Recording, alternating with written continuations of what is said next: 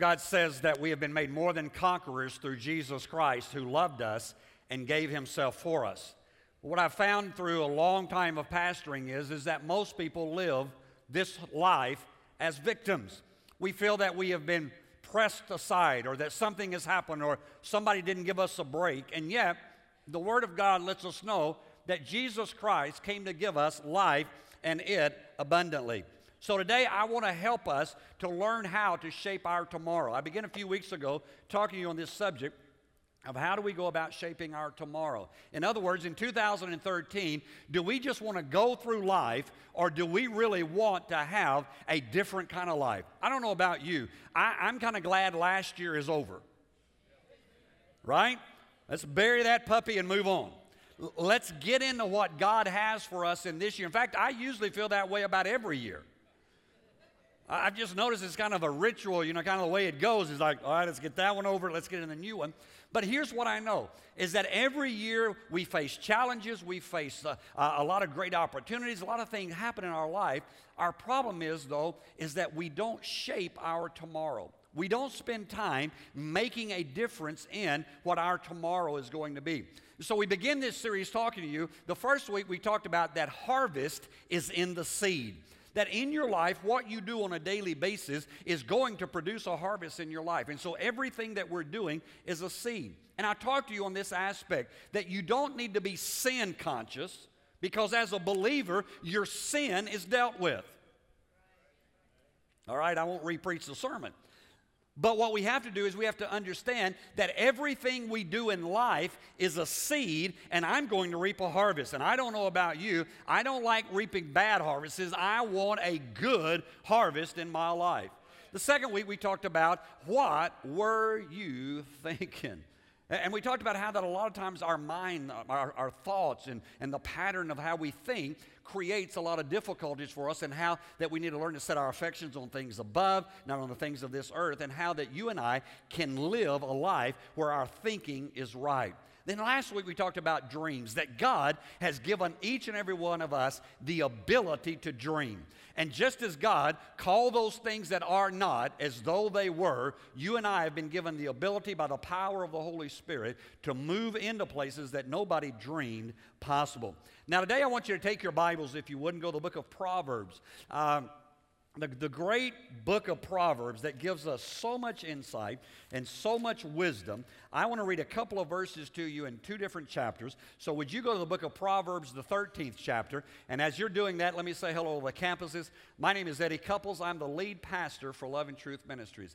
And I'm thankful today for what's already taken place, whatever the location of Love and Truth Church that you are at. I know you've already been in a time of worship, great things have already happened. Now we're going to the Word of God together, and I want you to get ready to receive what God's going to say today. The book of Proverbs, the 13th chapter, let's read one verse and then we're going to go to the 27th chapter and read one verse there. The Bible says this He who walks with the wise grows what? Wise, right? But a companion of fools suffers harm. Now, I, I think that Solomon kind of softened it up there. You know, he, he said, if you walk with the wise, you become wise. He said, if you walk with fools, well, you're going to have some harm. I want to paraphrase. If you walk with wise, you'll become wise. If you walk with fools, you're going to be a fool. Right? Because, because, well, anyway, we'll get into that. Go to the 27th chapter. The 27th chapter and the 17th verse says, As iron sharpens iron, so one man or one person sharpens another. Now, here's what I'm going to talk about today. I'm going to talk with us about significant relationships. In all of our lives, there are certain things that determine where we're going to end up at. And one of those are the people that you have around you, the people who are in your life. Now, I, I guarantee you, your parents knew this because your parents would say things to you that would just get on your last nerve but but and you you swore. I mean as a teenager you swore if i ever have kids i will never say that to them. Such as you'd be hanging out with some people. Come on. And they wouldn't be real liking the people you're hanging with. And, and they would say things such as, uh, son, daughter, uh, let me talk to you, birds of a feather fly. Now, you had mean parents too. Or, or you'd say, well, everybody's doing it. Well, if everybody was jumping off the yeah off the bridge, yeah, they had that one too. Okay, I think that's that's somewhere in Parents Handbook 101 or something. But, but what your parents were saying, and which is true, is that whoever you hang out with, whoever you are around, the people you run with are going to determine what happens in your life. And so we, we have to come to this place today of understanding that significant relationships are what we need, and, and that you and I have got to come to that place of living life, understanding that the people who are around us are going to determine where we wind up. Whoever I align myself with has a tendency to affect the direction of my life. Now, here's what's interesting God made us for connection. Study the, the book of Genesis, and you'll find that in the beginning, God created Adam, first of all, by himself. Now, there's, there's all the beautiful garden, uh, there's a paradise, there's all the animals there. Uh, but the, the Bible says that God looked at Adam one day and he said about Adam, He said, It's not good for man to dwell alone. And so if you read the scripture, it's, it's interesting. You know, sometimes when you read the scripture, it'll just mess things up. And, and here's what the scripture says it says that God brought all the animals by Adam to see if any of them would make a suitable companion for Adam. And, and, and of course, did not. And so then God looked at Adam, and, and as he looked at him, he said, I think I can do better. Come on, ladies, that was your time. And the Word of God says he put Adam into a deep sleep. He took his rib out, uh, took a rib out of him, and, and made woman. And, and the scripture says, and, and they were together, and Adam starts prophesying. This is bone of my bone and flesh of my flesh. I mean, the first prophetic words about a woman. Really is and uh, you know he goes through this whole thing. Uh, the, the, the process there is this is that that adam and eve were made for connection but, but watch they were made for relationship but it wasn't just that relationship that's important. When you study scripture you find out that the, the bible says that god came down every day in the cool of the day to, to spend time with adam and eve.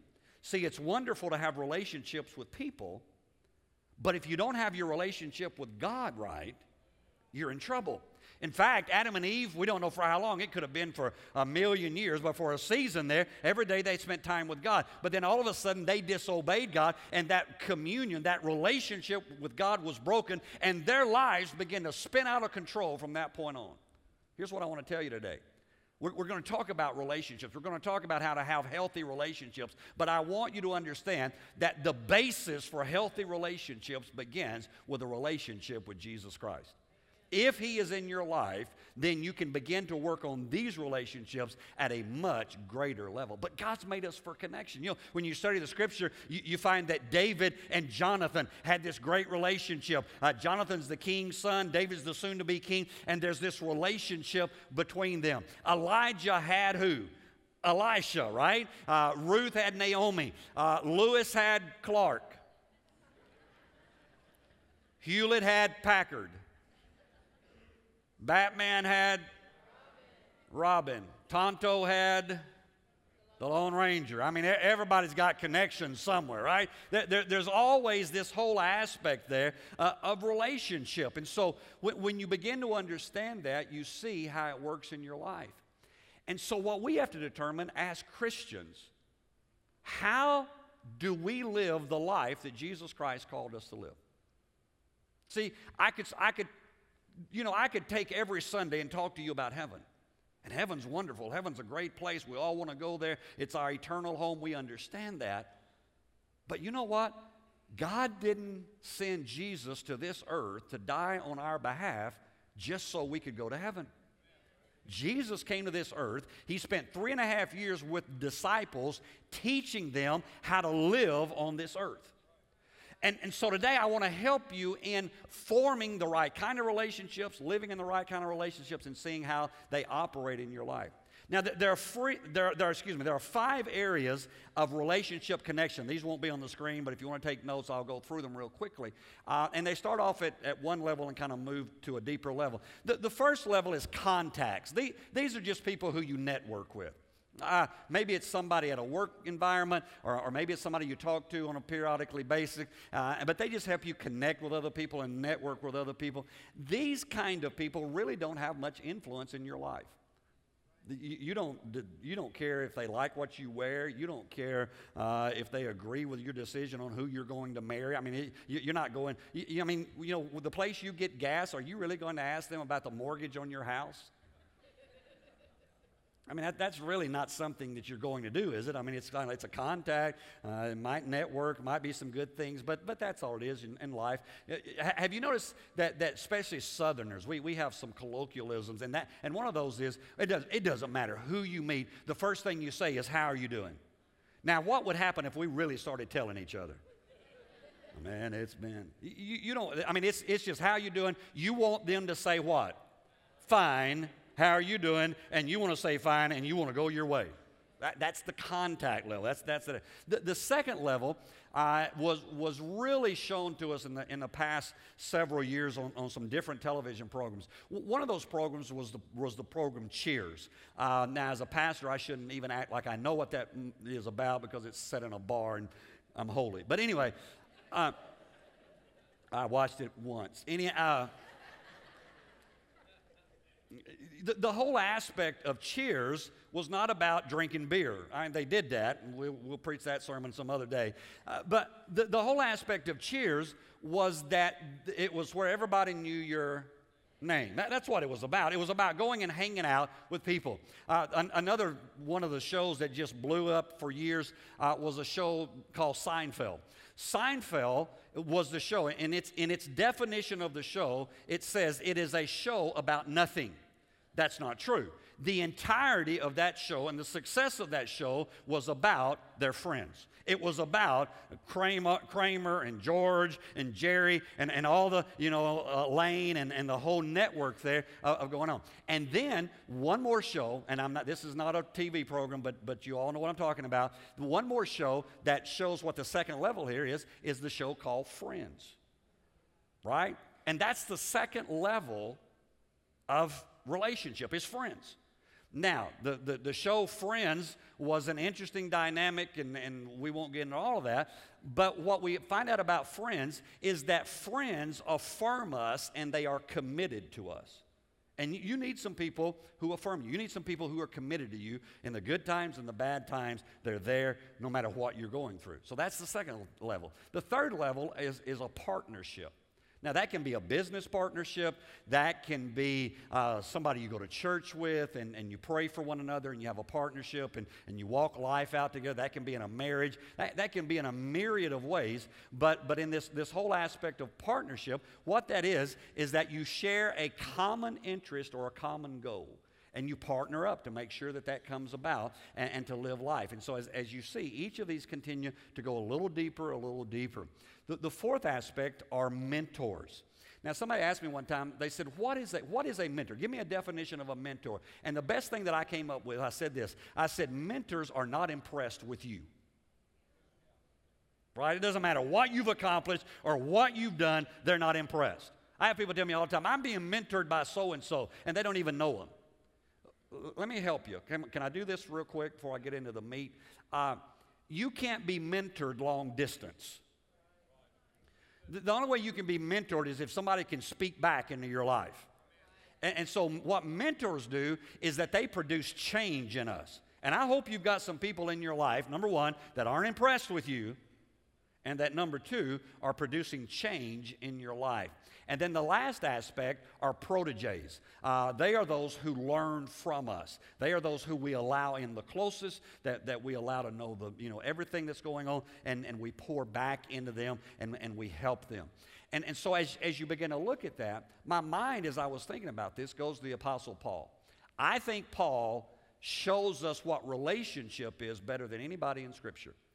When you find out, you, find, first of all, that when Paul appears on the scene, he's still called Saul because he's persecuting the church. He and God have that, you know, road encounter where God knocks him down, blinds him, and he goes to a house. And the Bible says that God speaks to a man named Ananias and said, Go and pray for him that he would be healed and be saved.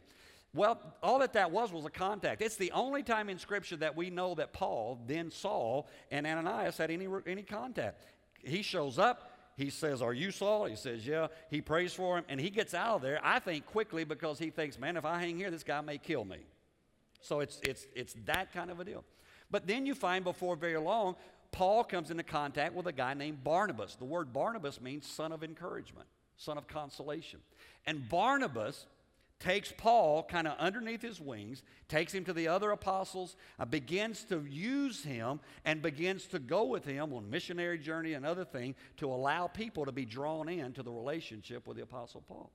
But then all of a sudden, what you see happening is, is that Barnabas and Paul go their own ways, and then you find Paul all of a sudden has a guy come alongside of him named Silas.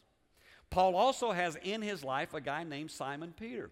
And, and when you find out, you remember the scripture I read a minute ago that said iron sharpens iron? That's what a friend does. Have you ever seen it when iron sharpens iron? Do you know what happens? Sparks fly, don't they? You need some people in your life who, when you get together, it's just, it's just kind of, well, y'all are nervous. I mean, you, you really do. You need some friends. The Apostle Peter and the Apostle Paul, they, they were on the same level. But man, when they got, Paul said this about Peter. He said, I confronted him to his face. All right. But then you find Paul writing to a guy named Timothy and said, Timothy, stir up that gift which is in you, which was given you by the laying on of hands by the apostles. And then there's a whole other level of a guy named John Mark that Paul got ticked off at because he went home on a missionary journey. Paul said, I don't want anything to do with him. And then a little bit later, at the end of Paul's life, uh, he's writing and he says, Send John Mark to me, for he is profitable for the gospel's sake. So there, there's this whole dynamic that happens there, and you see the Apostle Paul wrote two thirds of the New Testament, but he didn't do that by himself. He was in relationship with others. Now, how do you and I go about defining relationships and helping those to be everything that God wants them to be so that we truly can shape our tomorrow? I'm going to give you three things real quickly today. Number one is you need people who are the closest to you to be committed to a biblical world view. Just write it down. They need to be committed to a biblical world view. The book of 1 Corinthians, the fifth chapter, the 11th verse says this. But now I am writing to you that you must not associate with anyone. Now understand, when, when the, before I go further, the Apostle Paul is writing to Christians about Christians. He's not talking about Christians uh, being an impact in the world. He's saying Christian to Christian, here's what, here's what I want uh, in your life, and here's what I want you to do. He says, But now I'm writing to you that you must not associate with anyone who calls himself a brother or a sister, that, but who is sexually immoral or greedy, an idolater or a slanderer, a drunkard or a swindler. With such a person, don't even eat with them. What's he saying? He's saying, look, you've got to understand that if you hang out with those kind of people, they are going to influence your life negatively. Now, we, have all talked about it, we've all heard it. That you've got to determine are you going to flock with buzzards or are you going to soar with eagles? See, buzzards are feeding on dead things. They're feeding on yesterday stuff. They're, they're, you know, buzzards are the people who can tell you the dirt on everybody. They know all the negative. They know all the bad. They can tell you everything that they, they are always just, just into it about all the negative stuff. But eagles have learned how to soar. Eagles have learned how to see what tomorrow is going to be. Eagles have said, wait a minute, we refuse to hang out with somebody who is locked into yesterday. We believe that God has something great for us to achieve, and we are going to go for it with everything we've got. And so you, you've got to make a choice. Are you going to allow people in your life to influence you and to hold you back? Or are you going to get people in your life who have a biblical worldview, who speak life into you, who speak the blessings of God over you, who are encouraging you and leading you the way God wants you to go? Or are you, are you choosing to hang out with people who are constantly, constantly taking you in the wrong direction? The second thing about the people who you need in your life is you need people in your life who bring out the best in you. See, I, I, here's what I believe I believe there's good stuff in all of us.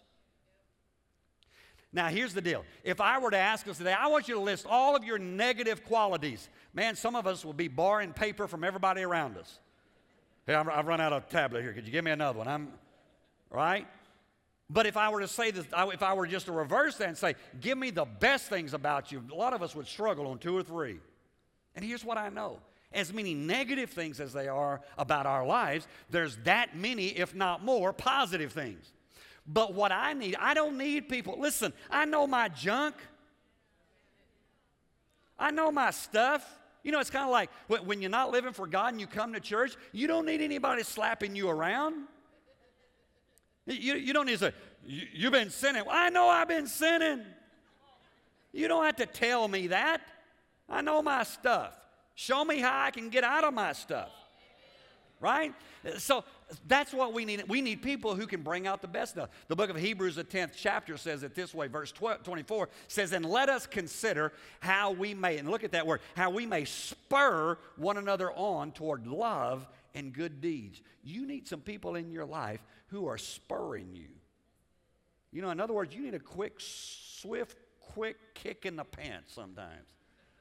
Somebody needs to spur you on to good works, to honor, to love, to do those things that God's called you to do. Are we going to allow ourselves to hang out with people who are always telling us what's wrong, always telling us what's bad, always telling us all the negative, and again, we know that. Or are we going to find some people and let them come into our lives to spur us on to good works and to do what God's called us to do? The third and final thing in this aspect today of the people you need in your life, if, if you want to be somebody who is shaping your tomorrow, not just allowing life to happen, but you genuinely believe God has given you the power and the ability to make a difference, if you are that kind of a person, then, then the third thing that you need, well, let me just read the scripture. Romans 12 10 says this Be devoted to one another in brotherly love, honor one another above yourself. The third thing that you need is that you need people who are loyal to you. You don't need those people who are only your friends and then get on Facebook and talk about you. Or get on some forum and anonymously put all your stuff out there. You don't need those kind of people in your life. I'm talking to some of you today. Some of you need some new people in your life. Some of you need to understand, and I, will be bold enough to say this. Some of you need to understand that just because you go to church with somebody doesn't necessarily mean you ought to be in a relationship with them. Because there's some people we still working on. There's some people Jesus is still working on. And they don't have it together quite yet. And if they are pulling you down, or every time you get into the middle of the battle, they leave you. And they're not there when you. Listen, when everything's going good in my life, I don't need a bunch of friends. Understand how I say that? I mean, if it, you know, job's doing well, family's doing good, got money, uh, mean, I, I, I mean, it's great to have them around, but don't have to. But boy, when it all tanks, you know, when I don't want to pray, I don't want to read the Bible, I don't even want to go to church, and I get paid to go to church. Not many of you can say that. You know, that, but there's, there's days I go, I don't want to go back there. Those people don't like me. They're mad at me. What you know? And, but in those moments is when when I have to have somebody. I have to have some friends. I have to have some people who are in relationship with me, who are loyal to me in those moments. Now, you say, Pastor, how do we get there? How do we live this life? Because again, if these things matter so much, how do I do that? And how do I get the right kind of people? I want to give you four things today to help you. These are real practical, real hands on, but you know me, that's the way that I am because I, I believe we have to live out life every day, okay? N- number one, if, if I want to improve my relationships, number one is I need to have an, an attitude of cooperation. H- have you ever been with people who it doesn't matter what you bring up, they're against it. Right? Don't be that kind of person. If, if you really want the right kind of people in your life, you can't be against every. I mean, the, the first word out of your mouth can't be no. Well, I, I don't know about, you know, I mean, I, I can just see some people, and as soon as I start talking to them, I know I'm in trouble. Because their brow gets furrowed and they start, whatever. And so, if, if I don't want that from somebody, then I don't need to be that kind of a friend either. I don't need to be, be that kind of a person. I need to be a person who, who has an attitude of cooperation. Secondly, I need to help other people achieve their goals. Now, I know good and well that every one of us here and everyone watching today, we have some people who never call us until they need something. Until, you know, something is broke loose or busted, or they, then they call. No, no, no, wait a minute if you know, uh, number one is I hope you haven't been that person. If you have, repent real quick. All right? But we need to be looking to help other people to achieve their goals in life.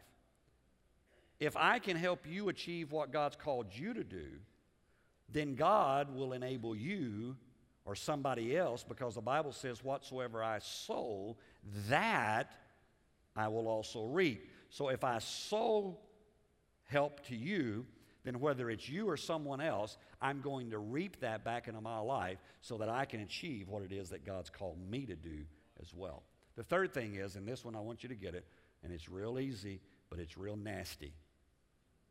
Don't hang with divisive people. Get them out of your life. If all they can do, the Bible says six things God hates, yea, seven. The seventh one is an abomination, and the seventh one is one who spreads discord among the church. Don't have devices. If all they can do is talk bad about somebody you go to church with, or if all they can do is talk bad about this, bad, don't let those people be around you. Well, Pastor, they call me all the time. Listen, God created a great thing. It is called caller ID. Beep. Over. Not taking that one. Now, some of you wonder if I've been screening your call. Not answering that. I know that number. What are they going to do? They're going to talk about somebody? They're going to bring division about something. I don't need that. I don't want that. I'm not going to receive that. And number four is keep the main thing the main thing. Now you say, what do you mean by that? Here's what I mean. The main thing is not about what we've made it. And here's what we've made it.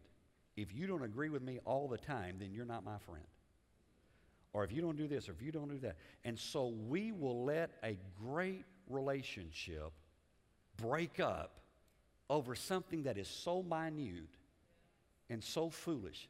I mean, how many times have I sat in counseling sessions with husbands and wives, and when they walked out my door, now hang on, I haven't done it in a long time because I don't do it anymore, so you can all relax, it's not you. But when they've walked out of my door, I thought, those are two of the dumbest people I've ever seen. Because, now I, am sorry, Lord, forgive me. Yes, Lord. Uh, they are getting a divorce. They, they, you know, they started off happy, everything was wonderful. They got two or three kids, and they're getting divorced over some of the dumbest stuff. Dumb stuff.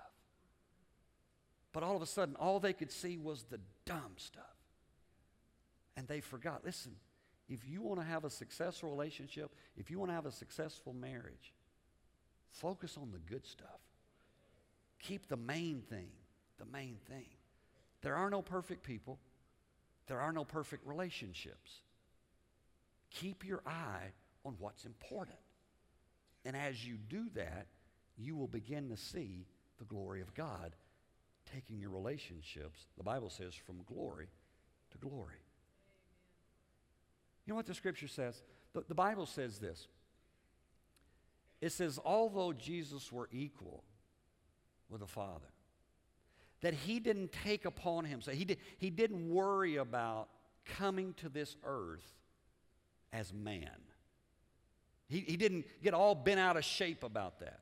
And he said he took upon himself the form of man. He came as a human being to this earth to live in relationship and to provide access for you and I to have relationship. Jesus spent three and a half years out of 33 and a half years of his life in relationship with 12 guys. One of them turned out to be full of the devil.